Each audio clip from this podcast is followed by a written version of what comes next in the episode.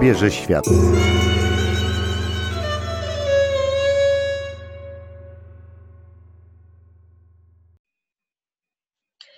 E, witam serdecznie na naszej kolejnej audycji poświęconej wymianom młodzieżowym w ramach programu Erasmus. E, moim dzisiejszym gościem jest Anna Janczyk, e, która za chwilkę opowie nam, jak to się żyje w Portugalii. Aniu, od początku, jak to wszystko się zaczęło i dlaczego właśnie Portugalia? Witam serdecznie wszystkich słuchaczy. Powiem szczerze, że wcale w planach moich wyjazdowych na studiach nie było miejsca na Portugalię. Ja od samego początku chciałam jechać do Hiszpanii, bo był to kraj, którym byłam zainteresowana. Y, był to też hiszpański, jest to też język, którego się podczas studiów uczyłam.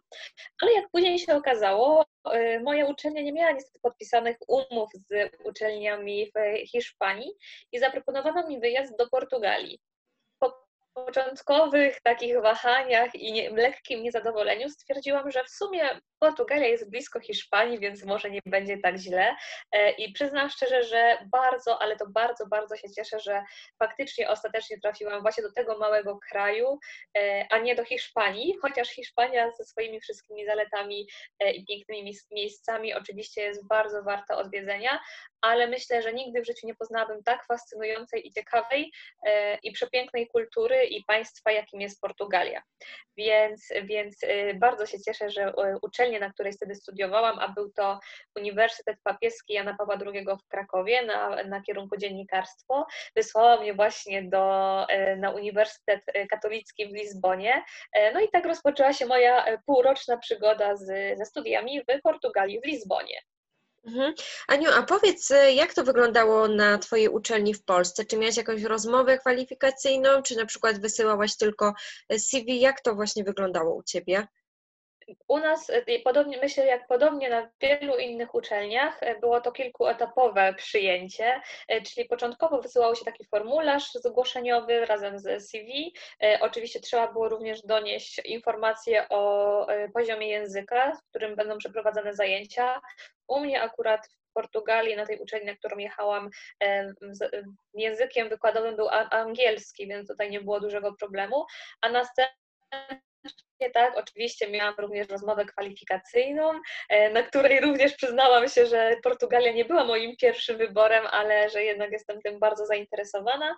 E, część tej rozmowy odbywała się w języku angielskim, e, ale proszę się nie bać, takim poziomem językowym, na który trzeba mniej więcej, na którym trzeba mniej więcej być, jest taki poziom średnio zaawansowany, więc te rozmowy nie są jakoś strasznie specyficzne i specjalistyczne. I potem dostałam pozytywną odpowiedź w połowie, na początku roku, bo ja jechałam do Portugalii na semestr letni, na semestr letni mm, więc już zaczęłam pakowanie i przygotowywanie się do tego, e, żeby tam wylecieć. Mhm. A powiedz mi, leciałaś sama?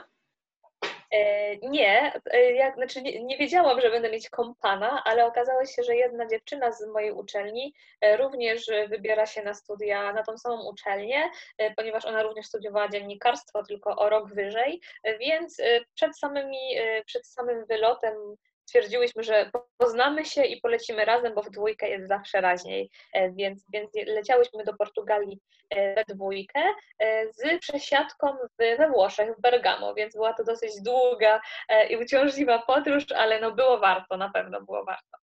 Mhm. No i te pierwsze dni formalności, na pewno trzeba zgłosić się do biura Erasmus, no i też trzeba znaleźć mieszkanie. No i powiedz mi, jak to wyglądało właśnie u Ciebie. E, tak. E, Lizbona i w ogóle Portugalia jest bardzo ciekawa pod względem mieszkań, ponieważ dla mnie największym problemem i największym wyzwaniem okazało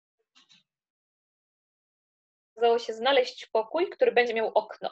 Wiem, że brzmi to dla nas Polaków bardzo abstrakcyjnie, ale faktycznie budownictwo w Lizbonie jest tak zrobione, że wiele y, pomieszczeń nie ma tam okien, albo są takie okienka, które wychodzą na taki wewnętrzny komin, więc praktycznie i tak i tak nie ma w nich światła. E, ja bardzo do życia potrzebuję jednak promieni słonecznych, zwłaszcza w Portugalii, gdzie jest ich e, całkiem sporo, więc bardzo, może nie bardzo długo, ale bardzo intensywnie szukałam pomieszczenia czy pokoju, w którym będę miała dostęp do okna. E, no i to się udało po kilku dniach, więc, więc nie było to może tak bardzo problematyczne. Znalazłam mieszkanie, w którym e, byli już za, za, zadomowieni, inni współlokatorzy i tak się okazało, że mieszkałam z Polką, Polakiem, Hiszpanką i Węgrem. E, nie było wśród nich tej mojej koleżanki, z którą leciałam z Polski. Tutaj się rozeszły nasze drogi, przynajmniej mieszkaniowe, ale właśnie taką oto ekipę mieszkaniową znalazłam na miejscu. Mhm. A powiedz mi, to życie w Portugalii bardzo różni się od tego w Polsce. E, powiedz nam coś, coś, co na przykład zachwyciło Cię bardzo w tym życiu w Portugalii, ale też coś, co mm, przeszkadzało Ci może w tym życiu w innym państwie. Tak, myślę, że w ogóle życie na Erasmusie jako Erasmus jest e, inne nawet od życia w tym państwie, tak? Bo zawsze jednak jest się tym e, studentem, który jest tam na jakiś czas, na pół roku bądź rok, e, ale coś, co na pewno bardzo, bardzo mi się podobało i było dla mnie niesamowitym przeżyciem, było to, że ludzie spędzają wspólnie czas i spędzają go na ulicach bardzo często, na otwartych przestrzeniach. I nie tylko w pubach, czy w knajpach, czy w restauracjach, ale właśnie w parkach, na wspaniałych małych miraduros, czyli takich tarasach obserwacyjnych, widokowych, e, gdzie zawsze wieczorami można było spotkać e, mnóstwo ludzi. I co też było piękne, to nie było tak, że spotyka się tam tylko młodzież na imprezy, ale bardzo często na zewnątrz można było spotkać całe rodziny, bawiące się dzieci przy jakichś tam e, placy, na jakichś małych placykach przy fontannach. No i też fakt, sam fakt tego, że to życie w Portugalii, w Lizbonie trwa bardzo długo w noc. W sensie oczywiście w dzień jest dosyć gorąco, więc ludzie mają tam, tam taki tryb życia bardziej wieczorowo-nocny, więc niczym dziwnym nie jest to, że tam właśnie rodziny z dziećmi po godzinie 22 czy 3 nadal przebywają na zewnątrz. E, to było coś, co naprawdę mnie zachwyciło i właśnie taka umiejętność e, spokojnego, e, przyjemnego spędzania czasów, czasu. Mm, co ciekawe, w Portugalii pić alkohol można również właśnie w miejscach publicznych, takich jak właśnie parki czy jakieś skwery ale nie widać, że to jest jakikolwiek problem. W sensie, że wiadomo, że każdy tam ma jakąś swoją sangrię bądź wino verde, e, ale jest to tak bardzo kulturalny sposób spożywany alkohol, bardziej dla towarzystwa niż dla samego alkoholu.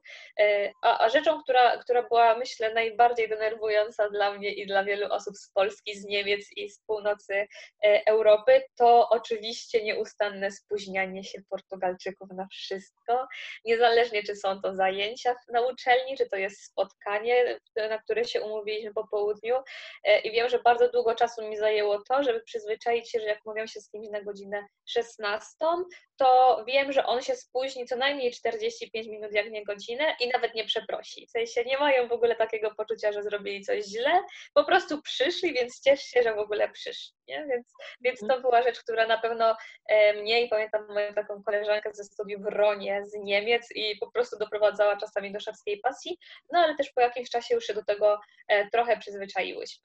Mhm. Miałam dokładnie to samo we Włoszech, ale to też pewnie opowiem w innym odcinku.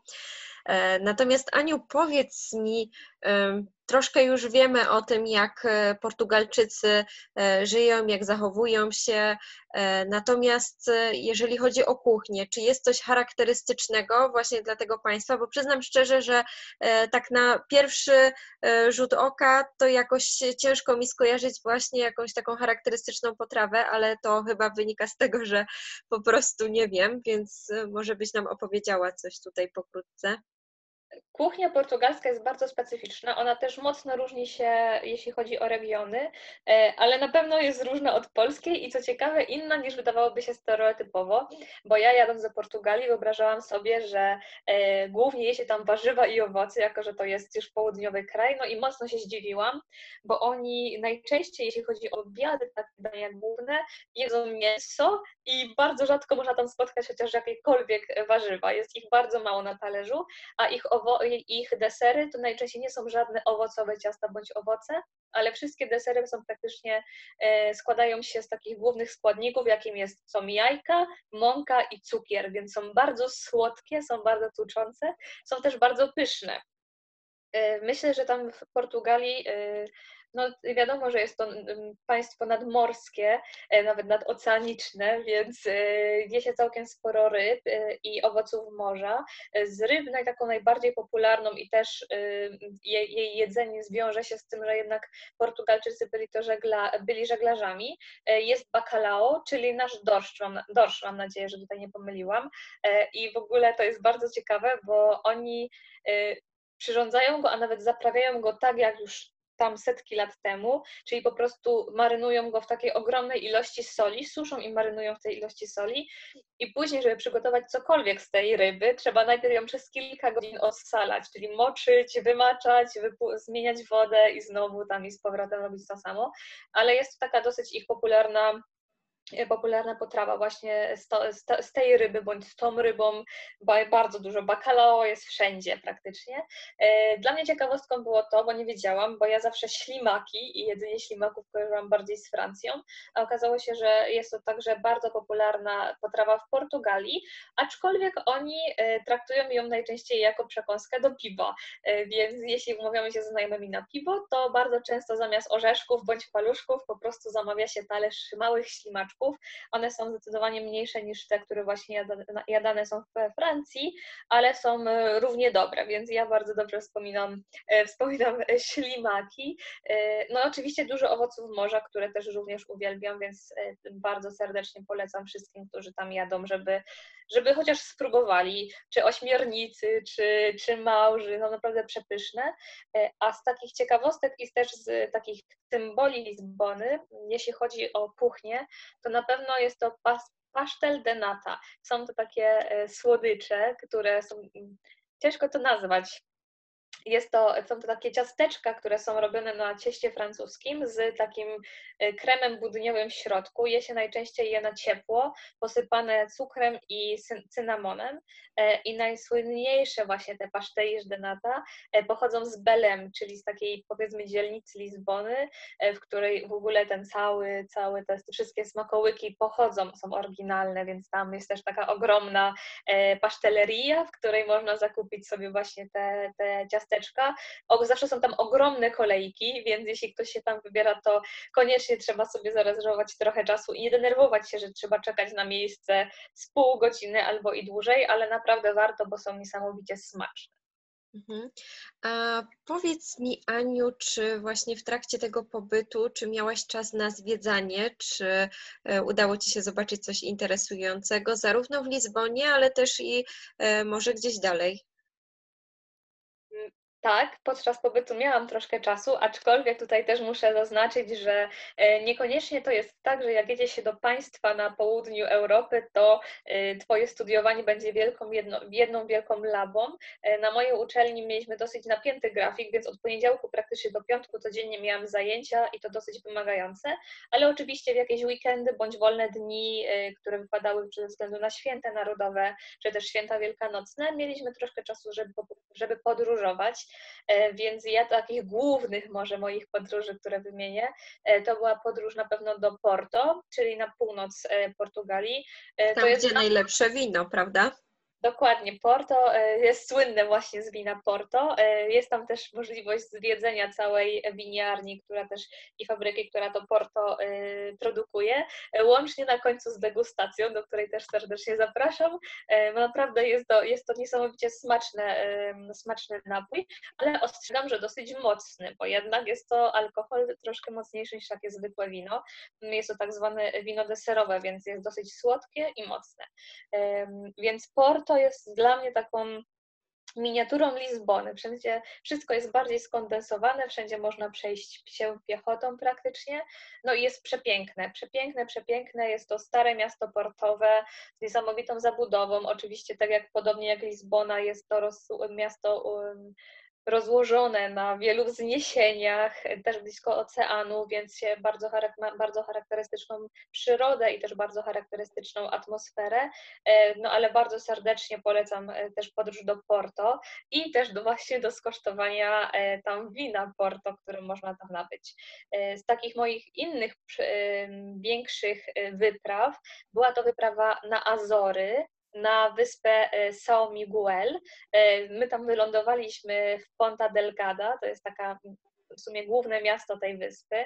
E, I muszę przyznać, że Azory jak do tej pory są e, moim ulubionym miejscem na ziemi e, i zrobiły na mnie naprawdę piorunujące wrażenie, choć byłam tam bardzo krótko i całe Azory zjeździłam stopem, bądź też przeszłam na, na nogach, ale przyznam, że no, jest to miejsce, które łączy ze sobą wszystko.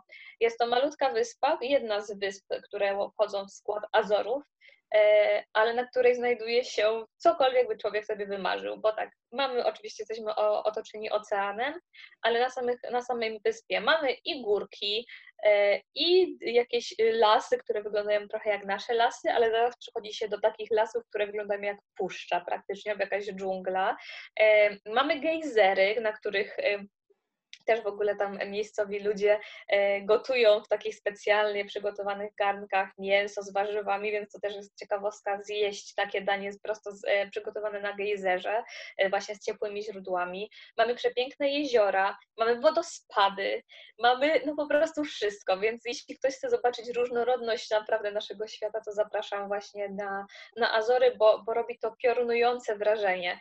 I też jest, piękne jest to tam jedna rzecz, że y, Azory są mniej popularne i mniej turystyczne niż Madera, więc jadąc tam dalej się jest tak miło traktowanym, tak? Nie czuje się człowiek jako taki turysta, na którym, że, przepraszam, że to powiem, ale można zarobić, tylko bardziej ludzie cieszą się, że tam przyjechałeś i to, to też właśnie przez to, że jeździłam tam stopem z moim znajomym, e, mogliśmy to bardzo mocno odczuć, tak? Że ludzie są bardzo pomocni, bardzo uczynni, bardzo chcą Ci wszystko pokazać, zapraszają Cię do siebie do domu na herbatę, dają, dostaliśmy w ogóle jakieś sery z miejscowej uprawy, znaczy z miejscowego y, marketu, więc naprawdę ta, ta gościnność i w ogóle uczynność mieszkańców y, jest niesamowita. I na Azorach również ciekawostką są plantacje herbaty. I z tego co wiem, są to jedyne plantacje herbaty w Europie, które też są no, bardzo ciekawym doświadczeniem zobaczyć, jak to wszystko w ogóle wygląda, jak ona, ta herbata rośnie, jak się później zbiera, suszy, jak panie tam ręcznie praktycznie wybierają dobre listki od złych więc to na pewno jest, e, jest też niesamowita przygoda. Mhm. Aniu, troszkę się rozmarzyłyśmy. E, pewnie zarówno ty chciałabyś tam wrócić, jak i ja chciałabym zobaczyć to miejsce. Mm, natomiast wróćmy do tego okresu studiowania. E, czyli przede wszystkim, jak wyglądały te zajęcia na uczelni u ciebie? No i najważniejsza kwestia, co pewnie interesuje potencjalnych przyszłych Erasmusowców, e, no to właśnie jak kwestia z tymi egzaminami.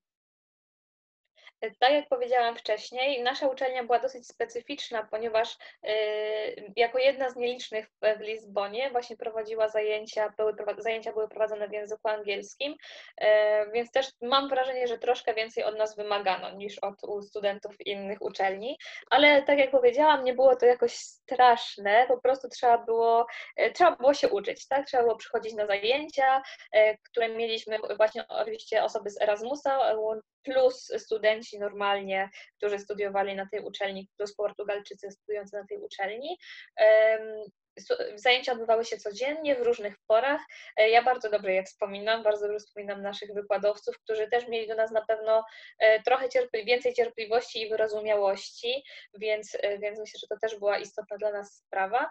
A jeśli chodzi o egzaminy, to akurat u nas na uczelni były one w bardzo różnej formie przeprowadzane, bo część przedmiotów oczywiście były to egzaminy pisemne, część były to egzaminy ustne, ale też sposobami zaliczenia jakiegoś przedmiotu były bądź prezentacje, jakiegoś naszego tematu, bądź napisanie eseju na jakiś konkretny temat, oczywiście w języku angielskim, więc tutaj y, to było zależne od wykładowcy, ale faktem jest i muszę przyznać, że naprawdę byli oni dla nas bardzo wyrozumiali. Oczywiście trzeba było się spiąć i trzeba było to wszystko przygotować i przygotować się do tych zaliczeń i egzaminów, ale naprawdę miałam takie odczucie, że oni bardzo też rozumieją naszą sytuację, też rozumieją to, że zdajemy te wszystkie rzeczy nie w swoim pierwszym języku, jest to dla nas język również obcy, więc pod tym względem językowym też na pewno e, wiedzieli, że jest to dla nas równie trudne, jak i dla nich w dużej mierze. Mhm. A powiedz mi, czy miałaś możliwość, żeby nauczyć się portugalskiego? Jak to wyglądało?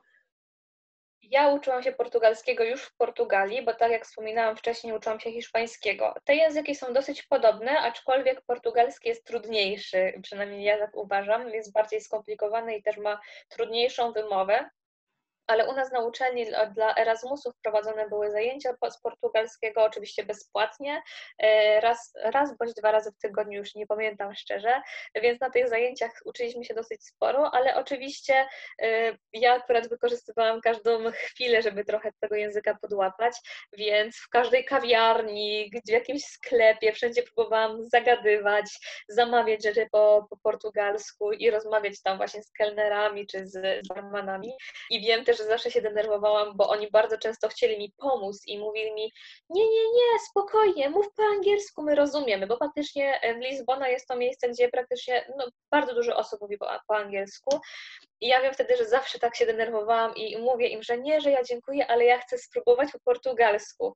I zawsze wtedy w tym lokalu po prostu była taka cisza jak makiem zasiał i wszyscy się na mnie patrzyli i czekali, aż ja zacznę mówić po portugalsku. Więc z jednej strony było to bardzo zabawne, czasami było to też stresujące i takie, wiesz, że musiałeś się skupić, żeby teraz porządnie powiedzieć coś po portugalsku. Więc teraz już dużo pozapominałam, no bo niestety na Erasmusie byłam już jakiś czas temu, bo to prawie 5 lat temu, e, ale podczas właśnie wizyty tam i studiowania myślę, że już do takiego poziomu porozumiewania się i przeżycia i prowadzenia jakichś takich small talków, to na pewno, e, na pewno już ten język opanowałam. Mhm, super. To jeszcze, jeszcze się wtrącę, bo z tą sytuacją językową też była bardzo śmieszna, e, śmieszna przygoda, bo wracając do Portugalii e, też musiałam za, e, zaliczyć kilka przedmiotów tutaj na uczelni w Polsce i jednym z nich był właśnie język hiszpański. I poszłam na egzamin ustny, taka bardzo zadowolona, wszystkiego się podouczałam, nauczyłam i tak dalej.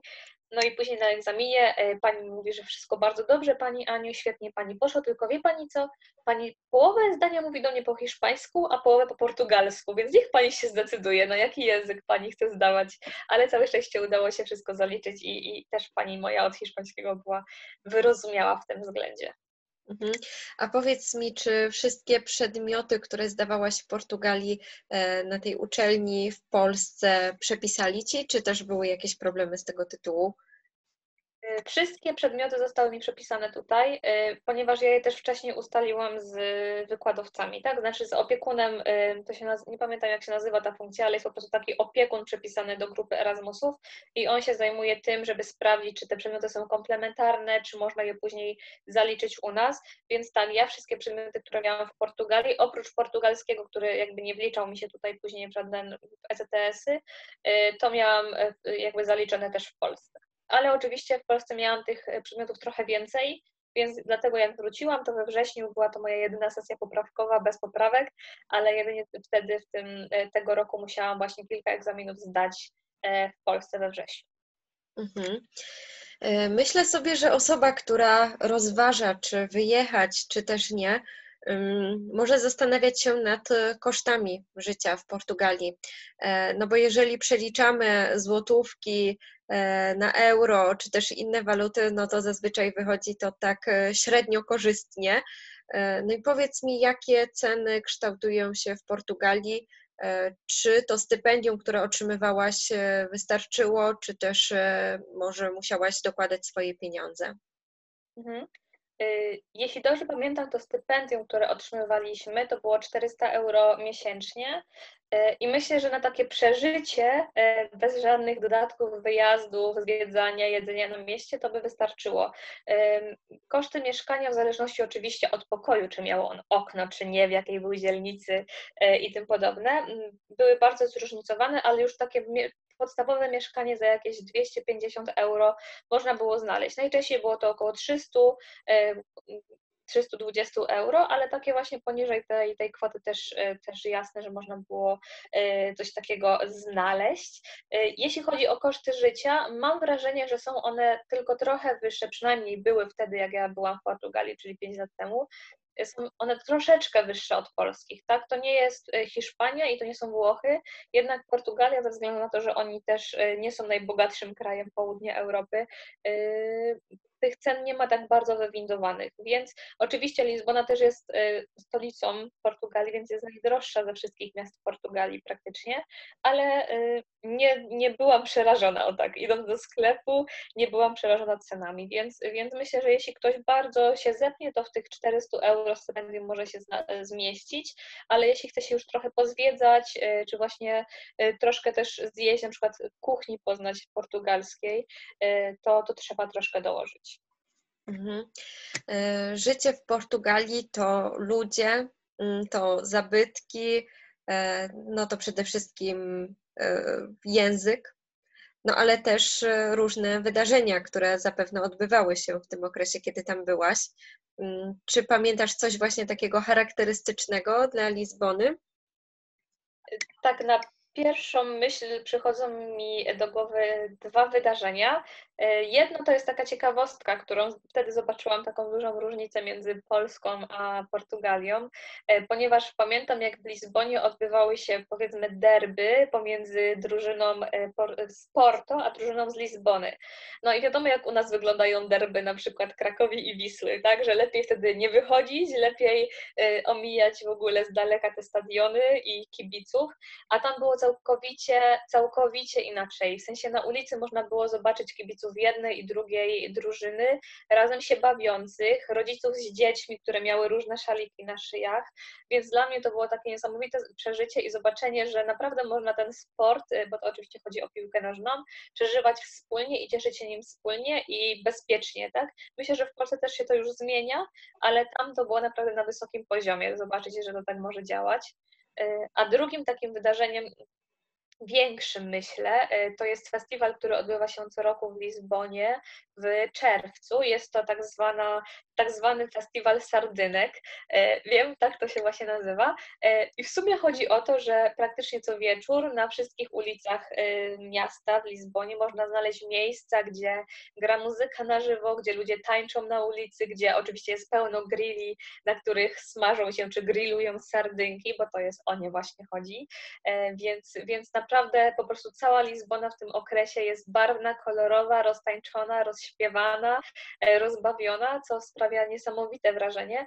Jest oczywiście również takie główne, głów, główne wydarzenie tego całego miesiąca, tego całego festiwalu, e, jakim jest taki ogromny pochód różnych, e, różnych korowodów, gdzie ludzie są właśnie przebrani w bardzo rozmaite stroje. Trochę przypomina to taki 4 of July w Stanach Zjednoczonych, tylko no właśnie jest to Fiesta de Sardynia, jeśli dobrze pamiętam, tak to się nazywa. E, więc robi to naprawdę, jeśli ktoś może jechać do Portugalii, do Lizbony w czerwcu, to serdecznie polecam, bo takiej atmosfery i właśnie tego, że można na ulicy sobie tańczyć e, i jeść sardynki i pić wino, naprawdę chyba nigdzie nie można znaleźć. Mhm.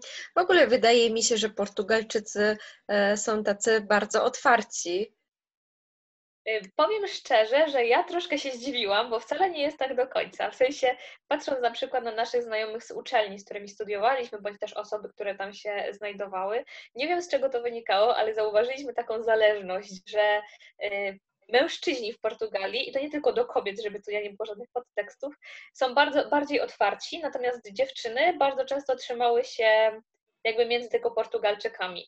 Więc jasne, Portugalczycy są otwarci, nie tak bardzo myślę jak właśnie Hiszpanie czy Włosi, mają jednak taką rezerwę, bo też myślę, że ich e, osobowość jest trochę inna, jakby ich specyfika jest trochę inna. Mam wrażenie, że Portugalczycy są bardziej tacy melancholijni, trochę spokojniejsi, na pewno cichsi niż e, pozostałe tam e, kraje południa Europy, więc y, jakby nie można narzekać na wrogość ich strony, broń Boże, czy jakiś dystans, ale myślę, że też jakby są całkiem inną grupą niż bardzo no, sąsiadująca z nimi e, Hiszpania i Hiszpanie z ich temperamentem ognistym. Portugalczycy jednak są troszkę inni w tym względzie. E, Aniu, myślę, że z pewnością po tych wszystkich Twoich e, zachętach odwiedzimy w najbliższym czasie Portugalię. Mm, no i mamy nadzieję, że wszyscy ci, którzy rozważają, czy jechać na Erasmusa, czy też nie, e, no stwierdzą właśnie po tej rozmowie, że jednak warto. Także bardzo Ci dziękuję.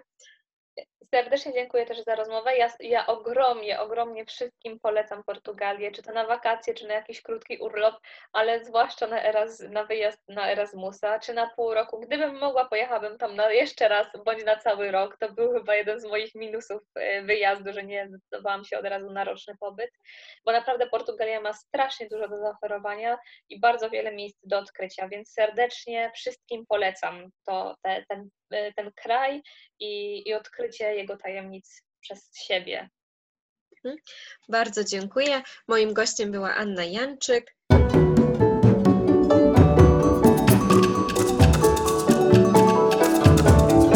Obierze świat.